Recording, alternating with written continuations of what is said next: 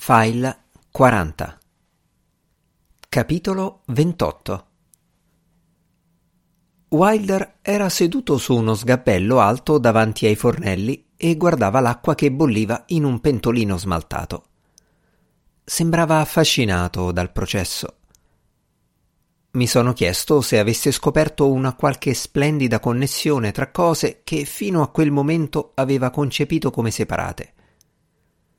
La cucina è regolarmente dispensatrice di simili momenti, forse tanto per lui quanto per me. È entrata Steffi dicendo Tra tutte le persone che conosco, io sono l'unica a cui piaccia il mercoledì.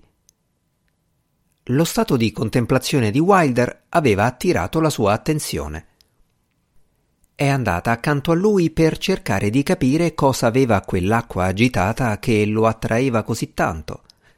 Si è allungata per guardare il pentolino in cerca di un uovo. Improvvisamente mi si è infilato nella testa il jingle pubblicitario di un paio di occhiali della Ray-Ban che si chiamavano Wayfarer. Com'è andata l'evacuazione? Un sacco di persone non si sono presentate e noi siamo rimasti lì ad aspettare e a lamentarci. Per gli allarmi veri si presenteranno di sicuro, ho detto io, e a quel punto sarà troppo tardi. La luce era fresca e brillante e riverberava su ogni cosa. Steffi si era vestita per uscire, come per andare a scuola, ma alla fine è rimasta ai fornelli, con lo sguardo che si spostava da Wilder al pentolino e dal pentolino a Wilder, cercando di intercettare i vettori della sua curiosità e della sua meraviglia. Baba ha detto che ti è arrivata una lettera. Mia madre vuole che la vada a trovare per Pasqua. Bene. A te va di andarci? Ma certo che ti va. Sei affezionata a tua madre. Adesso lei è a Città del Messico, giusto? E chi mi ci porta? In aeroporto ti accompagno io. E poi tua madre verrà a prenderti a destinazione. È facile. B lo fa sempre. A te B sta simpatica, no? L'enormità di quella missione, raggiungere un paese straniero a velocità quasi supersonica, volando all'altezza di 9000 metri da sola, rinchiusa in un contenitore curvo di titanio e acciaio, l'ha fatta cadere in uno stato momentaneo di silenzio. Intanto contemplavamo l'acqua che bolliva. Ho dato la mia disponibilità per fare di nuovo la vittima, subito prima di Pasqua, perciò credo che dovrò restare qui. Un'altra evacuazione e stavolta quale sarebbe la causa? Una strana puzza. Nel senso di una qualche sostanza chimica fuoriuscita dallo stabilimento sull'altra sponda del fiume? Credo di sì. E cosa dovrei fare in quanto vittima di una puzza?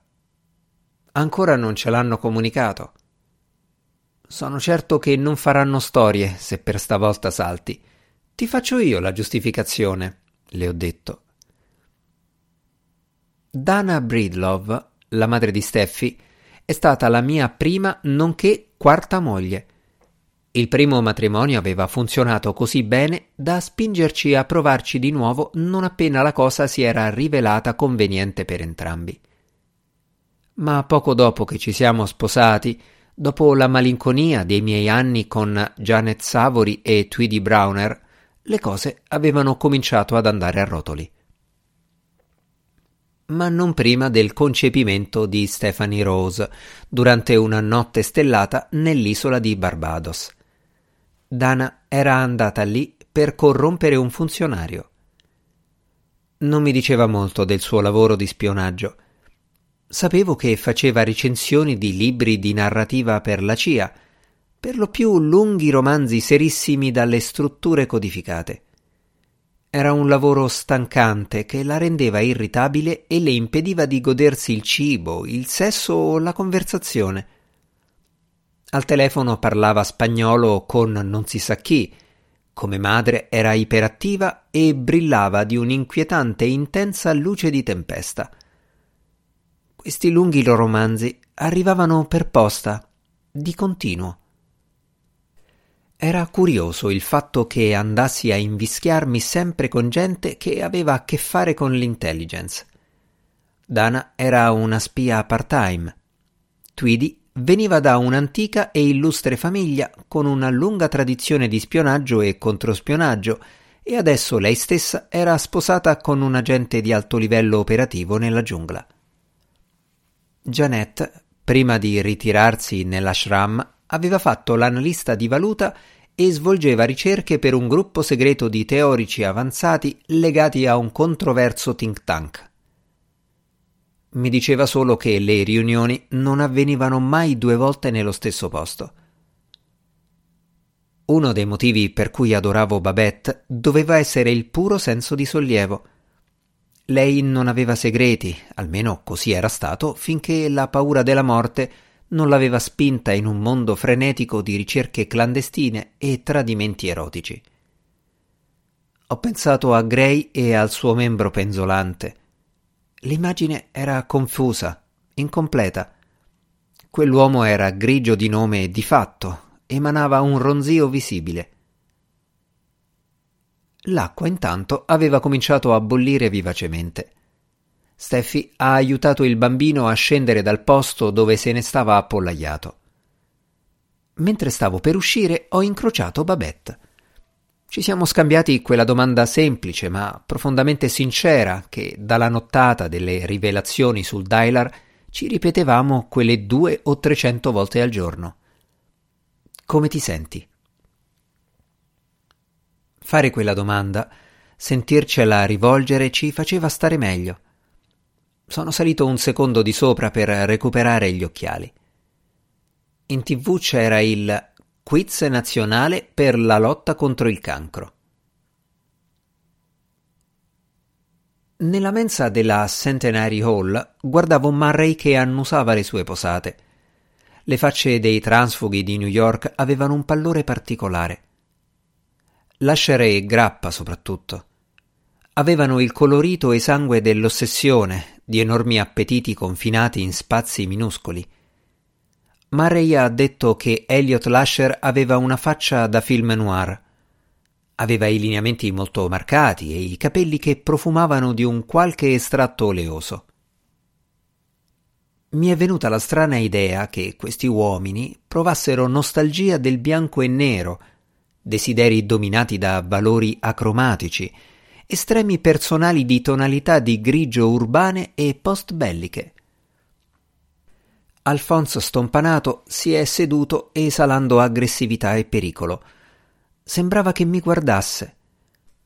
Un capo di dipartimento che misurava l'aura di un altro capo di dipartimento.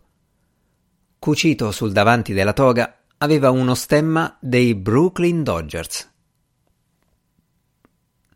Lasher ha pallottolato un tovagliolo di carta e l'ha lanciato a qualcuno due tavoli più giù. Poi si è messo a fissare grappa.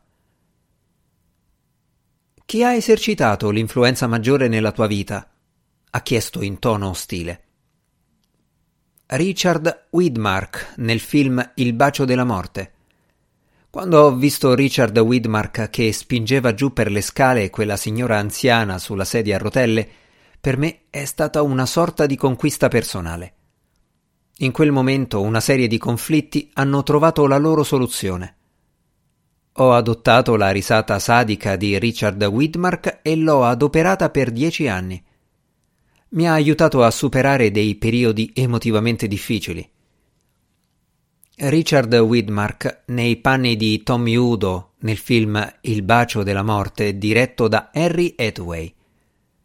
Te la ricordi quella risata sinistra? Quella faccia da iena?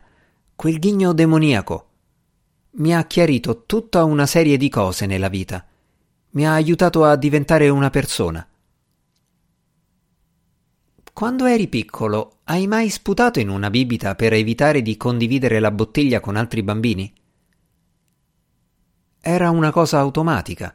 Alcuni arrivano a sputare nel panino, Prima giocavamo a lanciare le monetine contro il muro e poi andavamo a comprarci da mangiare e da bere e tutti giù a sputare. C'erano quelli che sputavano sui ghiaccioli, sulle fette di torta. Quanti anni avevi la prima volta che hai capito che tuo padre era un coglione? Dodici e mezzo, ha detto Grappa. Ero seduto in galleria, alla Lois Fairmont, a guardare La confessione della signora Doyle di Fritz Lang, con Barbara Steinwick nel ruolo di Mae Doyle, Paul Douglas nel ruolo di Jerry D'Amato e il grande Robert Ryan in quello di Earl Pfeiffer. Tra gli altri attori J. Carroll Naish, Kate Andes e una giovanissima Marilyn Monroe. Pellicola girata in soli 32 giorni, in bianco e nero. Ti è mai venuta un'erezione perché l'igienista dentale ti si strusciava contro il braccio mentre ti faceva la pulizia dei denti? Non si sa quante volte. Quando ti stacchi a morsi la pelle morta dal pollice, dopo te la ingoi o la sputi? La mastico per un po' e poi la catapulto fuori con la punta della lingua. Chiudi mai gli occhi? ha continuato Lasher mentre guidi in autostrada? Una volta li ho chiusi sulla 95 North per 8 secondi buoni. 8 secondi è il mio record personale. Ho chiuso gli occhi fino a 6 secondi su strade di campagna tortuose, ma senza superare i 50 km orari. Sulle autostrade a più corsie, di solito cerco di arrivare a 110 prima di chiudere gli occhi. Questa cosa va fatta sui rettilinei. Ho chiuso gli occhi fino a 5 secondi guidando su rettilinei con altra gente in auto. Per farlo, però, bisogna aspettare che siano tutti mezzo addormentati. La faccia di Grappa era tonda, umidiccia, preoccupata. Aveva l'aria di un bambino buono che era stato tradito. Lo guardavo mentre si accendeva una sigaretta, agitava il fiammifero per spegnerlo e poi lo lanciava nell'insalata di Murray. Quando eri piccolo, ha chiesto Lasher, quanto ti piaceva immaginarti da morto? Mica solo quando ero piccolo, ha risposto Grappa. Lo faccio ancora, in continuazione. Ogni volta che sono arrabbiato per qualcosa, immagino tutti i miei amici, parenti e colleghi riuniti davanti al mio feretro. Tutti molto, molto pentiti di non essere stati più carini con me quando ero vivo. Mi sono impegnato duramente per alimentare la mia autocommiserazione. Che senso ha abbandonarla soltanto perché si è adulti?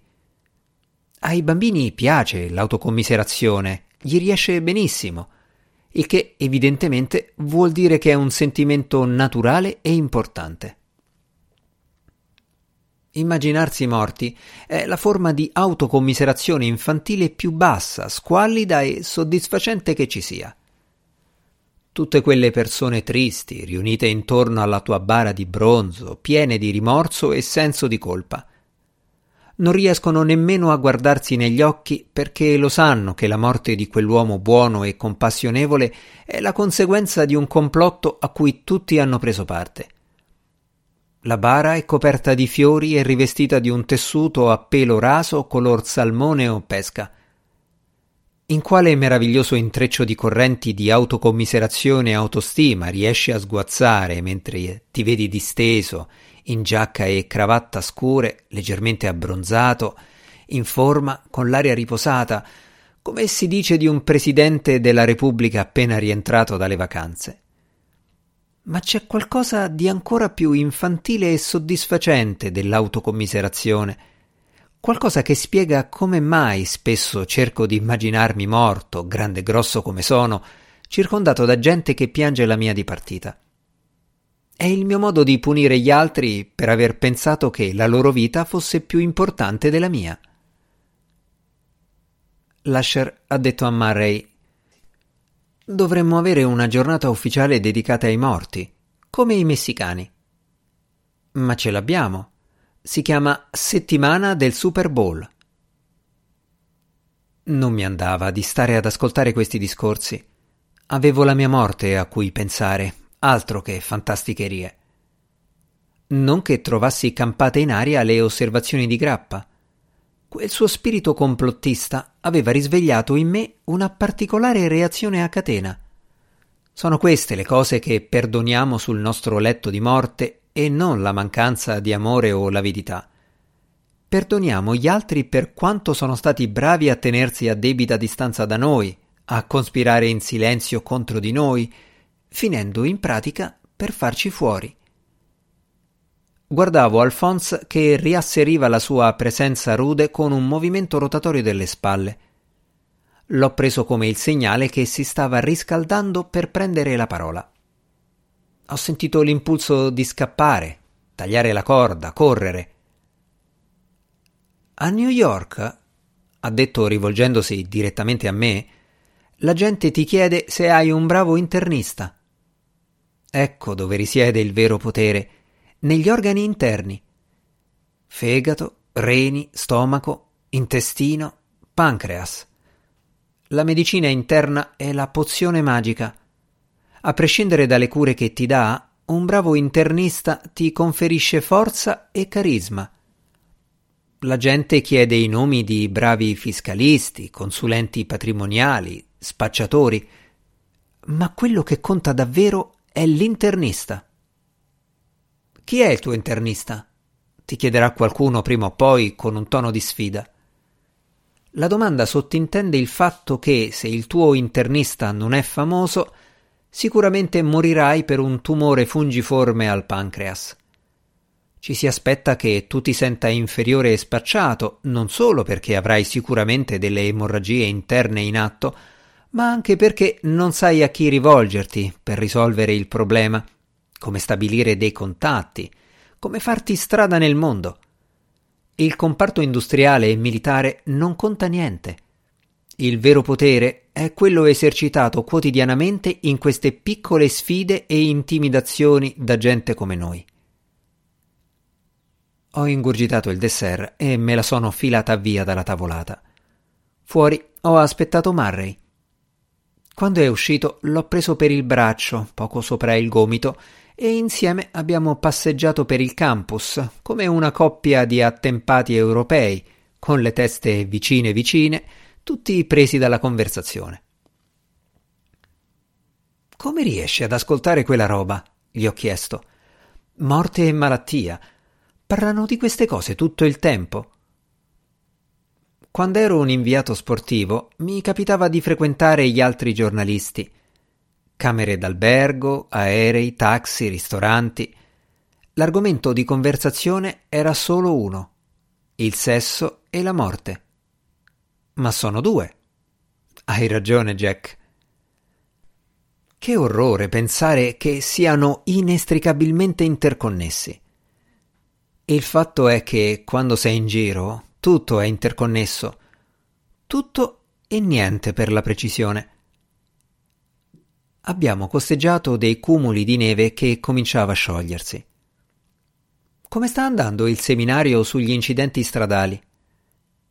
Ho guardato centinaia di sequenze con incidenti d'auto, macchine contro macchine, macchine contro camion, camion contro autobus, motociclette contro macchine, macchine contro elicotteri, camion contro camion. I miei studenti ci trovano qualcosa di profetico simboleggiano l'impulso suicida della tecnologia. L'istinto suicida, la corsa forsennata verso il suicidio. E tu cosa rispondi? Si tratta per lo più di film di serie B, film per la televisione, film da drive-in di campagna. Dico ai miei studenti che non è lì che devono cercare l'Apocalisse. Vedo questi incidenti stradali come retaggio dell'antica tradizione dell'ottimismo americano. Sono eventi positivi, pieni di quel vecchio spirito pragmatico. Ogni incidente stradale ha lo scopo di essere più riuscito del precedente. Gli strumenti e l'abilità non fanno che migliorare, ci sono sempre nuove sfide. Un regista dice mi serve questo camion con il pianale per fare un doppio salto a mezz'aria che produca una palla di fuoco arancione con un diametro di 10 metri che l'operatore userà per illuminare la scena. Io ai miei studenti dico che se ci vogliono infilare dentro la tecnologia, devono tener conto di questa cosa qui, della tendenza alla spettacolarità, al perseguimento di un sogno. Un sogno? E loro cosa rispondono? Come hai risposto tu? Un sogno. Tutto quel sangue e quel vetro, quello stridore di gomme. E che dire poi di tutto quello spreco, del senso di una civiltà in piena decadenza? Eh, appunto, che dire? L'ho incalzato. Io gli spiego che quella che vedono non è decadenza, ma innocenza. Il cinema si allontana dalla complessità delle passioni umane per mostrarci qualcosa di elementare, qualcosa di ardente, chiassoso e diretto. È una realizzazione dei desideri all'insegna della prudenza, un'aspirazione all'ingenuità. Vogliamo tornare semplici, Vogliamo invertire il corso dell'esperienza, della mondanità e delle responsabilità che ne conseguono. I miei studenti dicono E tutti quei corpi spiaccicati allora? Tutti quegli arti mozzati? Che razza di innocenza sarebbe questa? E tu cosa rispondi? Gli dico che non possono considerare un incidente stradale in un film come un atto violento. È una celebrazione una riaffermazione di valori e credenze tradizionali.